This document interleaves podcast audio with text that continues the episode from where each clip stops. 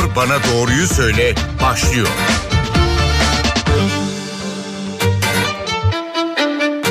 NTV Radyo'dan merhaba ben Aynur Altunkaş. Yeni bir Doktor Bana Doğruyu Söyle programında birlikteyiz. Koronavirüs başlığı altında uzmanlara merak ettiklerimizi sormaya devam ediyoruz. Türkiye'de Covid vaka sayıları 40 binlerde seyretmekte, can kayıpları da 150 ile 180 arasında ne yazık ki. Yoğun bakım doluluk oranı da %60'ı geçti yani tablo ağırlaşıyor. Üçüncü dalgayı şiddetli bir şekilde yaşıyoruz.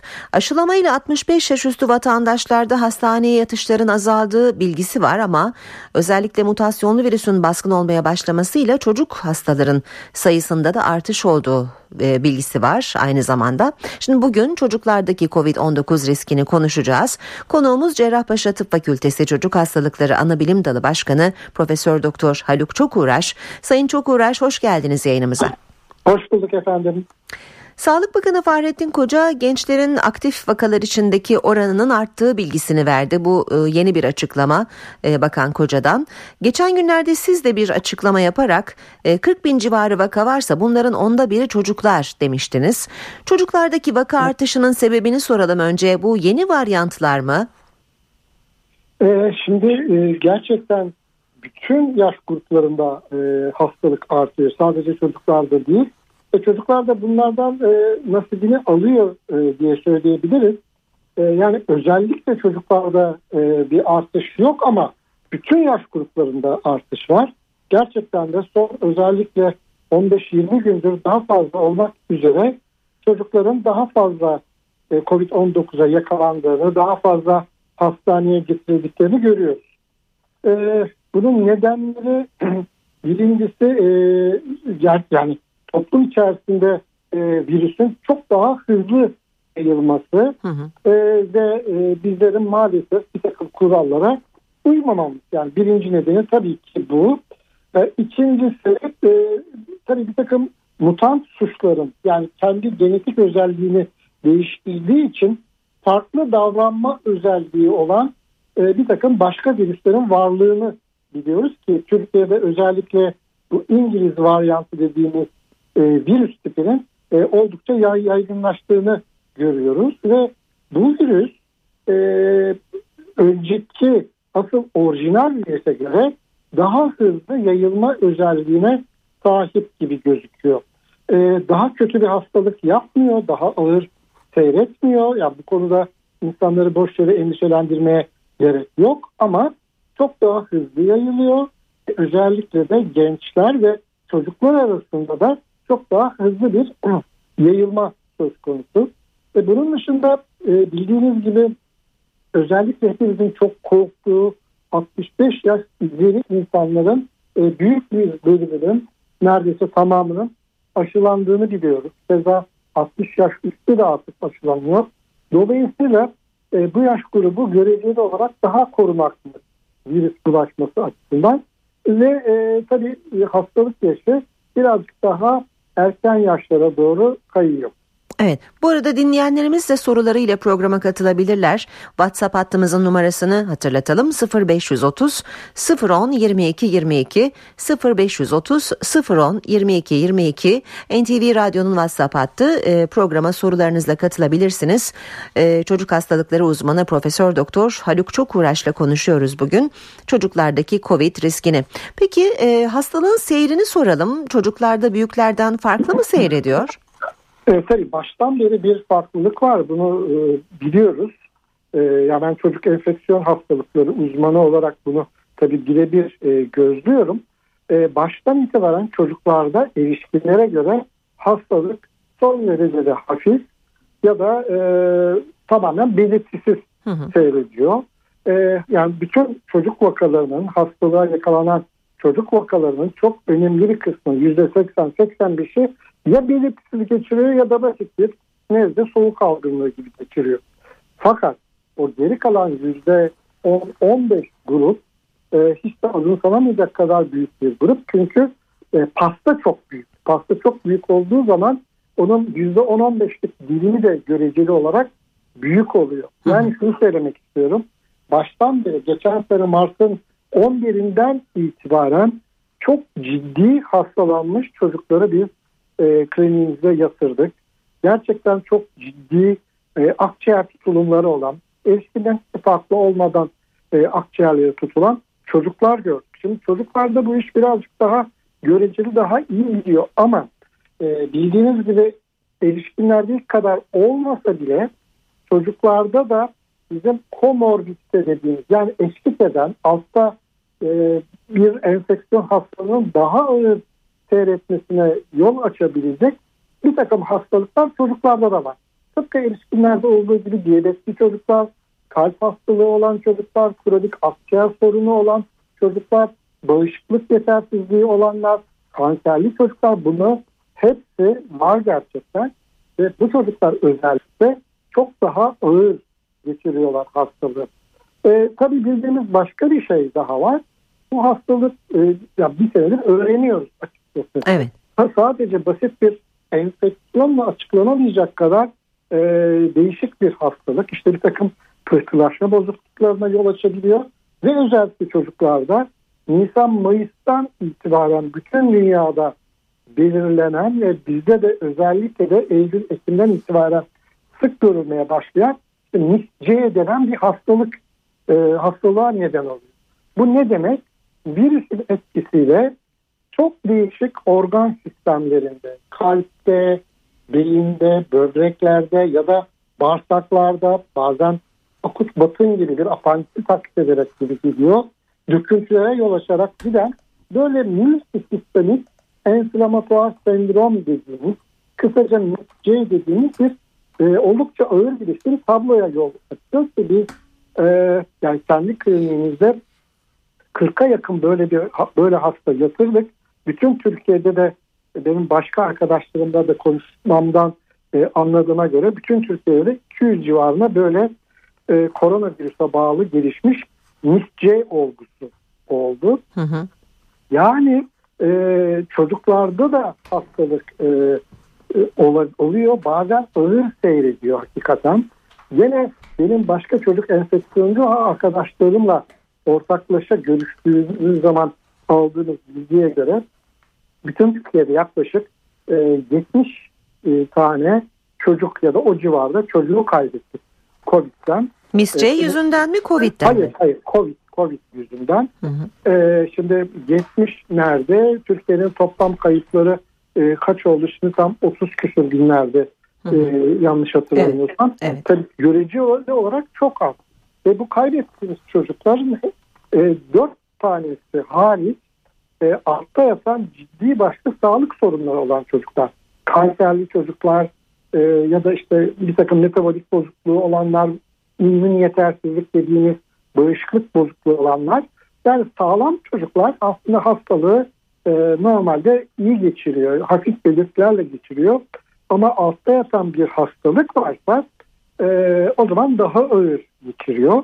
Ve hakikaten son e, 3-4 haftadır Türkiye'deki genel vaka artışına paralel olarak bize başvuran çocuk, e, COVID'li çocuk sayısında da bir artış var. E, bunların da önemli bir kısmı gerçekten e, akciğer tutulumu, ciddi akciğer tutulumuyla giden çocuklar var. Peki bu MIS-C hastalığını ben de soracaktım size hocam. Siz açtınız konuyu. Ee, son günlerde sıkça telaffuz ediliyor. İlk defa duyuyoruz. Daha önce duymamıştık. Ee, şunu net olarak anlayalım e, dilerseniz. Dinleyicilerimiz içi, e, açısından da önemli olduğunu zannediyorum. MIS-C hastalığı daha önce var mıydı? Tanımlanmış mıydı? Covid-19 ile beraber mi böyle bir hastalığın varlığın e, söz konusu? Ee, hayır yani MIS-C demek o bir takım sözcüklerin kısaltılması e, COVID-19 ile ilişkili olarak e, çok sayıda sistemi tutan bir sendrom diyor. Hı hı. Şimdi bu hastalık tabii ki COVID ile ilişkili olduğuna göre son bir yıldır olan bir şey. Ama e, ilk bu hastalık e, Nisan ayında İngiltere'den bildirildiğinde ya da daha sonra Amerika'dan da bildirildiğinde Kawasaki, Kawasaki'ye benzer hastalık diye tanımlandı. Çünkü e, bizim eskiden beri tanıdığımız e, ve özellikle 5 yaş altı çocuklarda gördüğümüz Kawasaki diye bir hastalık var. E, yüksek ateş, e, kızamağa benzer bir döküntü ve şimdilerde miske'de gördüğümüz gibi değişik sistemlerde tutulumla giden bir hastalık. önceleri bu hastalık çıktığında e, dendi ki ya Allah Allah işte bu şey bu Covid-19 Kawasaki yapıyor galiba diye düşünüldü. Ama bir bakıldı ki bu Kawasaki değil. Onu taklit eden Covid'e özgü bir başka tablo. Kawasaki hastalığı 5 yaş altındaki çocuklarda gözükürken bu tablo daha çok 10 e, yaşından büyük çocuklarda gözüküyor. Yani misçe dediğimiz tablo COVID'e özgü bir e, durum. Peki bir dinleyicimizin sorusunu hemen aktarayım. Ee, burun akıntısı var çocuğumda. Covid'den şüphelenmeli miyim der. Ee, şimdi burun akıntısı olması aslında Covid'de çok beklenen bir durum değil. Bu e, bir takım başka virüslerle olan soğuk algınlığında görülen bir durum. Yalnız e, yani gelen çevreden gelen bilgilerden anladığımıza göre özellikle bu mutant suçlarla İngiliz tipi olan suçlarla olan enfeksiyonlarda burun akıntısı daha sık görülüyor gibi. Yani tek başına burun akıntısı olması bir e, COVID belirtisi e, olma ihtimali oldukça düşük. Ama burun akıntısıyla beraber örneğin işte baş ağrısı, ateş, e, tat alma bozukluğu, koku alma bozukluğu ya da ağrılar, baş ağrısı, kol bacak ağrısı. Yani bu belirtilerden birkaç tanesi bir arada olduğunda COVID'den şüphelenmek gerekir. Tek başına burun akıntısı COVID e, olma ihtimali düşük olan bir durumdur.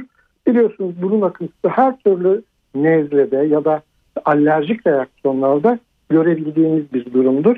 E, dediğim gibi yanında mutlaka başka hı hı. bir takım belirtilerin eşit etmesi gerekir. Tabii bir de bahar aylarında olduğumuz için burun akıntısı çok sık e, şikayet edilen bir konuda olabilir değil evet. mi? Evet alerjik nezlesi olan kişilerde evet. e, bu mevsim gerçekten özellikle polen alerjileri varsa bu mevsimde e, burun şikayetleri artar, hapşırık artar, burun akıntısı artar, burun tıkanığı, tıkanıklığı hatta öksürük de olabilir. Ama bu insanlar zaten kendilerini bilirler. Yani her yıl aynı mevsimde e, bu belirtileri yaşamaya alışmışlardır. Yine de bazen kafa karışıklığına yol açabilir. E, o zaman tabii bir ayıcı tanıya gitmek e, gerekebilir. Peki siz başlarda genellikle çocukların semptom vermeden ve çok hafif olarak bu hastalığı geçirdiğini söylediniz. Evet. Semptomlar açısından baktığımız zaman e, yetişkinlerle çocuklar arasında belirgin fark var mı? Ah, aslında belirgin bir fark yok. Dediğim gibi çocuklar büyük oranda asemptomatik. Tabii e, erişkin yaşlarda olanlarda pıhtılaşmayla ilgili sorunlar e, bazen daha öncelikli olabiliyor. E, bunları çocuklarda göreceli daha az görüyoruz açıkçası. Ama onun dışında işte, ha bir de çocuklarda tabii şunu söylemek gerekir. Mide bağırsakla ilgili belirtiler çocuklarda biraz daha sık gözüküyor. Kusma ve ishalle ya da işte karın ağrısıyla gelen çocukları biz e, görüyoruz. Ama onun dışındaki pek çok belirti çocuk ya da erişkinde e, ortak belirtiler oluyor. Biliyorsunuz eskiden hastalık ilk ortaya çıktığında ateşe çok önem verdik. Evet. Şimdi her yerlerde ateş verimimiz ölçülecek. Şimdi yine ateş önemli tabii. Ama ateşsiz de e, koronanın koronavirüs enfeksiyonun e, olabileceğini artık zaman geçtikçe e, öğrendik. Peki bir dinleyicimizin sorusu var. Ee, yanlış e, okuyabilirim lütfen affedin. Ee, 7 yaşında kızı olan bir dinleyicimizin sorusu. Birinci sınıfa gidiyormuş çocuk. E, fruktoz 1,6 difosfatas eksikliği var. Riskimiz nedir? Okula gitmesi sakıncalı mıdır diyor. Ee, anladığım kadarıyla bir metabolik hastalığı var. Evet tabii metabolik bir e, kronik hastalığı olan çocukta aslında riskli gruba girer. E, yalnız size şunu söyleyeyim. Yani bu e, eşlik eden hastalıklar tabii ki çok önemli. Ama baştan itibaren bizim e, başlangıçta çok riskli olarak gördüğümüz bazı grupların aslında COVID'den çok da kötü etkilenmediğini gördük. Bunların içerisinde neler var? Mesela alerjik hastalıklar ya da astımı olan çocuklarda zannettiğimizden e, çok daha iyi bir gidişat gördük. Şimdi metabolizma hastalıkları tabii ki e, kişinin bir metabolik hastalığı olması e, COVID açısından riskli kılıyor kişiyi. Ama e, kendi pratiğimizde metabolik hastalığı olup da çok ağır geçiren hastamız pek olmadı açıkçası. Ama yine de bu açıdan bir kronik hastalığı olması başka çocuklara göre birazcık daha riskli kılıyor. Okula gidip gitmemek işe tabii çok tartışmalı bir şey. Hepimiz e, bu konuda kafa yoruyoruz. Hı hı. Şimdi şöyle söyleyeyim ben size. Yani çocuğun riskli bir hastalığının olmasını bir tarafa bırakalım. Şimdi küçük çocuklar özellikle de kreşe giden çocukların hastalığı taşıma e, şansı e, daha az. Yani daha büyük çocuklara göre daha az. Yani onların bulaştırıcı olma ihtimali tabii ki var. Yani hı hı. sıfır değil ama daha az. Bu 9 yaşından itibaren 9-10 yaşından itibaren aşağı yukarı e, erişkinlere göre e, eşit hale geliyor. Hemen hemen erişkinler gibi eşit oluyor. Şimdi tabii okula ya da kreşe gittiğinde başka çocuklarla e, çocuklarımızın bir araya gelmesi e, mikrop alışverişi açısından onları tabii ki biraz riskli kılıyor. Hele e, küçük çocukların maske takmadıklarını 3 yaşından önce takılmasını doğru bulmuyoruz doğrusu. Hı hı hı. E, ya da okul çocuklarının e, doğru maske kullanmadıklarını, maskeyi tam takmadıklarını düşünecek olursak okul ortamlarının bulaşma açısından tabii ki riskli bir ortam e, oluşturduğunu biliyoruz. Her ne kadar çocukların, küçük çocukların erişkinlere göre da, göreceli daha az bulaştırma, bulaştırdıklarını bilmemize rağmen. Tabii burada bir kar zarar hesabı yapılıyor. Eğitim çok önemli, hiç yaptırılmaz bir gerçek ama öte taraftan da bir pandeminin e, tam da göbeğinde yaşıyoruz. Onun için tabii e, dinamik bir süreç pandemi yönetimi. Zaman zaman e, okullarla ilgili e, bir takım değişik kararlar verilmesi e, gerekecektir ve öyle de oluyor. Galiba Ankara'da e, yüz yüze eğitim tekrardan durduruldu. E, özellikle lokal olarak o bölgedeki okullardaki enfeksiyonun sıklığına e, bakarak bir takım yeni yeni önlemler alınması gerekiyor. Evet Ama, An- Ankara'da dediğiniz gibi böyle bir önlem alındı. Evet. Ama ben şunu size e, söylemek zorundayım. E, tekrar söylüyorum yani eğitim tabii ki çok çok önemli. Hiç bu yani hiç yapılamaz bir gerçek ama bir kabusun ortasında yaşıyoruz. Ama tek başına okulların kapatılması, tek başına pastanelerin kapatılması, AVM'lerin yani farklı farklı yerlerin kapatılması benim görüşüme göre e, pandemiyi sonlandırmada çok da gerçekçi e, olmuyor. Bunu baştan beri görüyoruz. Onun için tabii ki e, gelişmelere göre yeni yeni önlemler almak gerekiyor. Yaptığımız çok basit o kapatmalar bile aslında zaman zaman işe yarıyor. Ama maalesef herhalde e, toplu bir e, kapanmaya girmemiz e, salgını sonlandırmak açısından çok önemli. Tabii burada e, bunu yaparken de belli ekonomik açıdan belli belli grupların desteklenmesi kaydı şartıyla e, çocukların tabii başka bir handikapı var. Çocuklar aşılanmıyor değil mi? Evet, yani evet. Yavaş yavaş aşılanıyor ama çocuklarda henüz daha kullanıma girmiş bir aşı yok. İşte BioNTech'in 12-16 e, yaş arası e, faz 3 çalışması yayınlandı. Son derece de etkili olduğu e, biliniyor. Bizim ülkemizde de başka bazı firmaların aşıları için çok yakın zamanda başlayacak aşı çalışmaları, faz 2 faz 3 çalışmaları başlayacak.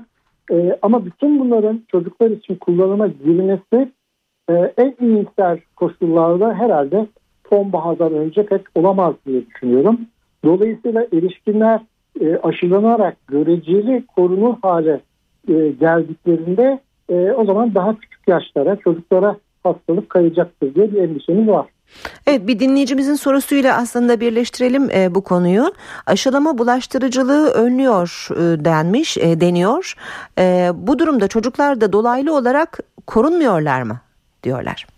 Valla aşılama bulaştırıcılığı e, tam önlüyor dersek e, yanlış söylemiş oluruz. Aşı olan kişiyi koruyor ama aşı olan birisi e, mikrobu alıp kendisi hastalanmaksızın burnunda boğazında taşıyıp başkasına bulaştırabiliyor. Böyle bir risk gerçekten var. Ee, bir de tabii e, yani yeni bir takım veriler özellikle bu Güney Afrika e, Brezilya suçlarının e, aşılardan kaçabileceği konusunda bir takım kuşkular yaratıyor kafamızda.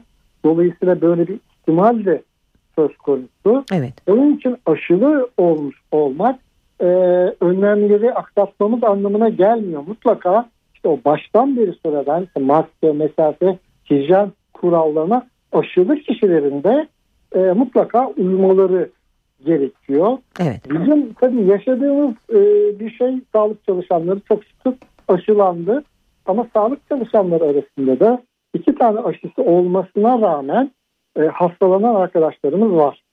E, ağır geçirmiyorlar. Çünkü aşı büyük oranda e, özellikle ağır hastalıktan koruyor. Hı hı. E, ama e, iki kere aşılı olan arkadaşlarımız bile e, böyle birkaç tane yakın çevremde var.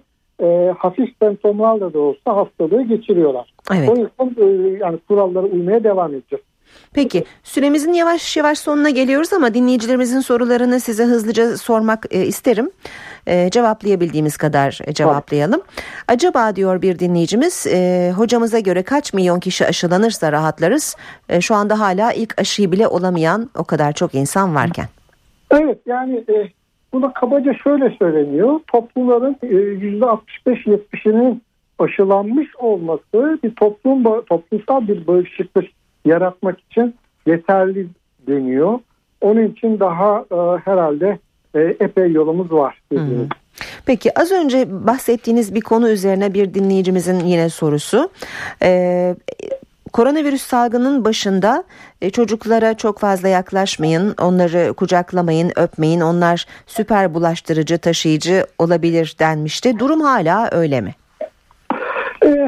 Yani süper bulaştırıcılık her yaşta var ama çocuklarda daha az. Tabii ki çocuklardan e, bulaşma oluyor. Yani benim şu sıra son birkaç gündür yakın çevremde torun sevmeye gidip işte e, torununu kucağına alıp da hasta olan e, epeyce bir e, hasta e, hastadan haberim oldu. Hı hı. Çocuklar tekrar edeyim çocuklar da mutlaka çocuklar da bulaştırıcı. Değişkinlere göre daha az bulaştırıcı. Küçük çocuklardan bahsediyorum. Yani bu sadece çocuklar değil herkesin birbirinden uzak durmaya gayret etmesi lazım. Özellikle akrabalarımızdan, özellikle yakın dostlarımızdan e, ne olacak ki ondan bir şey olmaz diye düşünüp e, bir araya gelmekten hala e, uzak durmamız gerekiyor. Evet biraz daha sabredeceğiz o halde. Evet. Şimdi e, beslenme konusu var hocam bir de. Ee, ilk günlerde virüse karşı ve virüse yakalananların güçlenmesi için protein ağırlıklı beslenin. Özellikle yoğurt ve yumurta e, tüketin deniyordu. Şimdi virüs mutasyona uğradı belirtileri değişti. Beslenme ile ilgili yeni bir tavsiyeniz olabilir mi? Şimdi e, virüs mutasyona uğradı. Hastalıkların e, belirtileri çok da fazla değişmedi. Yani e, bir takım e, yani işte Güney Afrika ya da Brezilya suçlarının biraz daha ağır seyrettiğine yönelik bazı bilgiler var. Ama bunlar çok da kanıtlanmış şeyler değil. Sadece daha hızlı bulaşıyor.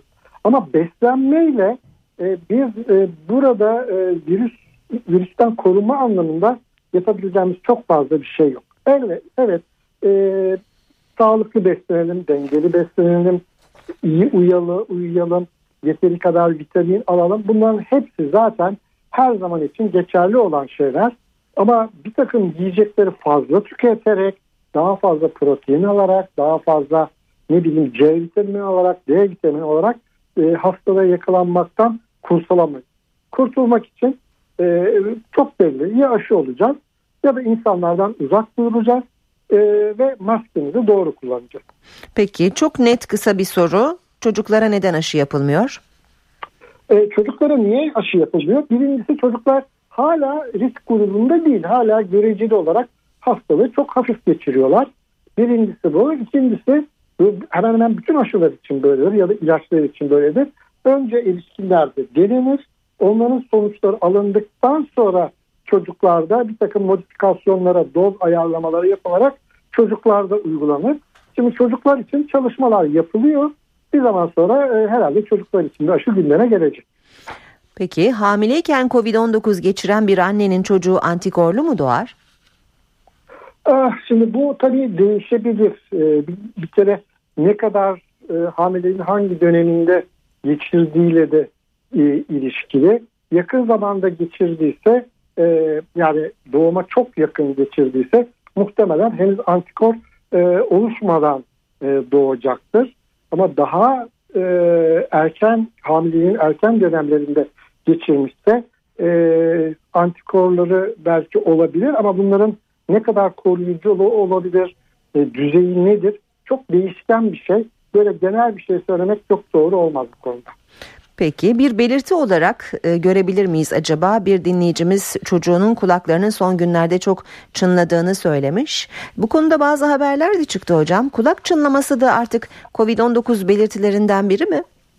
Ee, ben hiç duymadım açıkçası kulak çınlamasının e, COVID belirtisi olduğunu e, bilmiyorum. Yani bu konuda hiçbir bilgi yok. Şimdiye kadar da hiçbir hastadan da duymadım. Evet. Peki artık son 1-2 dakikamız kaldı. Dinleyicilerimize çok teşekkür ediyoruz programa katkılarından ötürü. Ee, ben artık son olarak sizden e, bazı öneriler de almak isterim. Ee, özellikle çocukları kreşe işte ya da okula e, giden e, gitmek göndermek zorunda olan e, veliler var. Her ne kadar bu konuda ve, veli rızası aranıyor olsa da e, biliyoruz ki e, yüz yüze eğitimden faydalanan öğrenciler var. Ya da büyük bir çoğunluğu da evde büyükleriyle kalıyor çünkü ebeveynleri çalışmakta. E, çocuk sahibi olanlara son birkaç önerinizi de alalım. Ya bir kere her şeyden önce yani baştan beri söylenen artık e, kanıtlanmış olduğu için çok da uygulanmayan o üç tane şey çok önemli.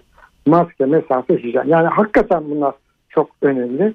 Bunlara e, çok iyi uymak lazım. Çocuklarımızın özellikle de 3 yaşından büyük çocuklarımızın bazılarına göre 5 yaşından büyük çocuklarımızın doğru maske takmasını özendirmek gerekir.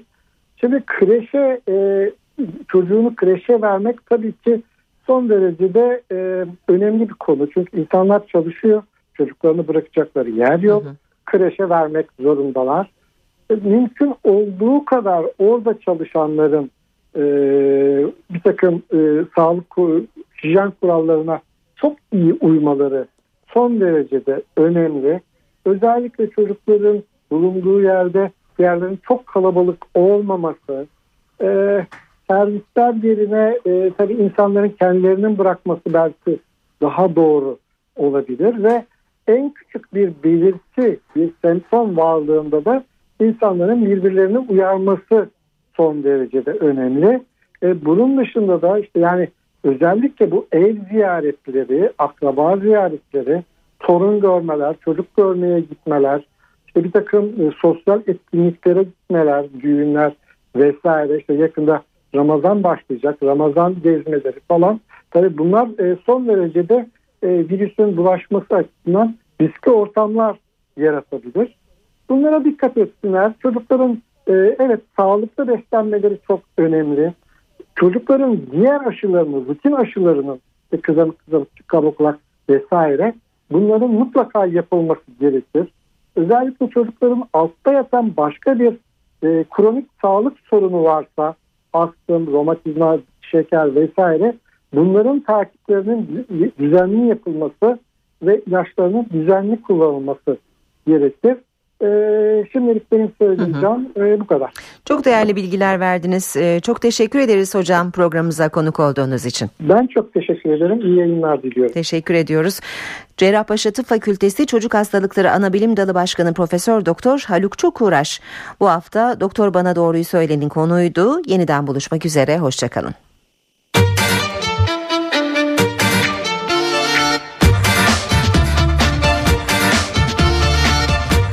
Bana doğruyu söyle.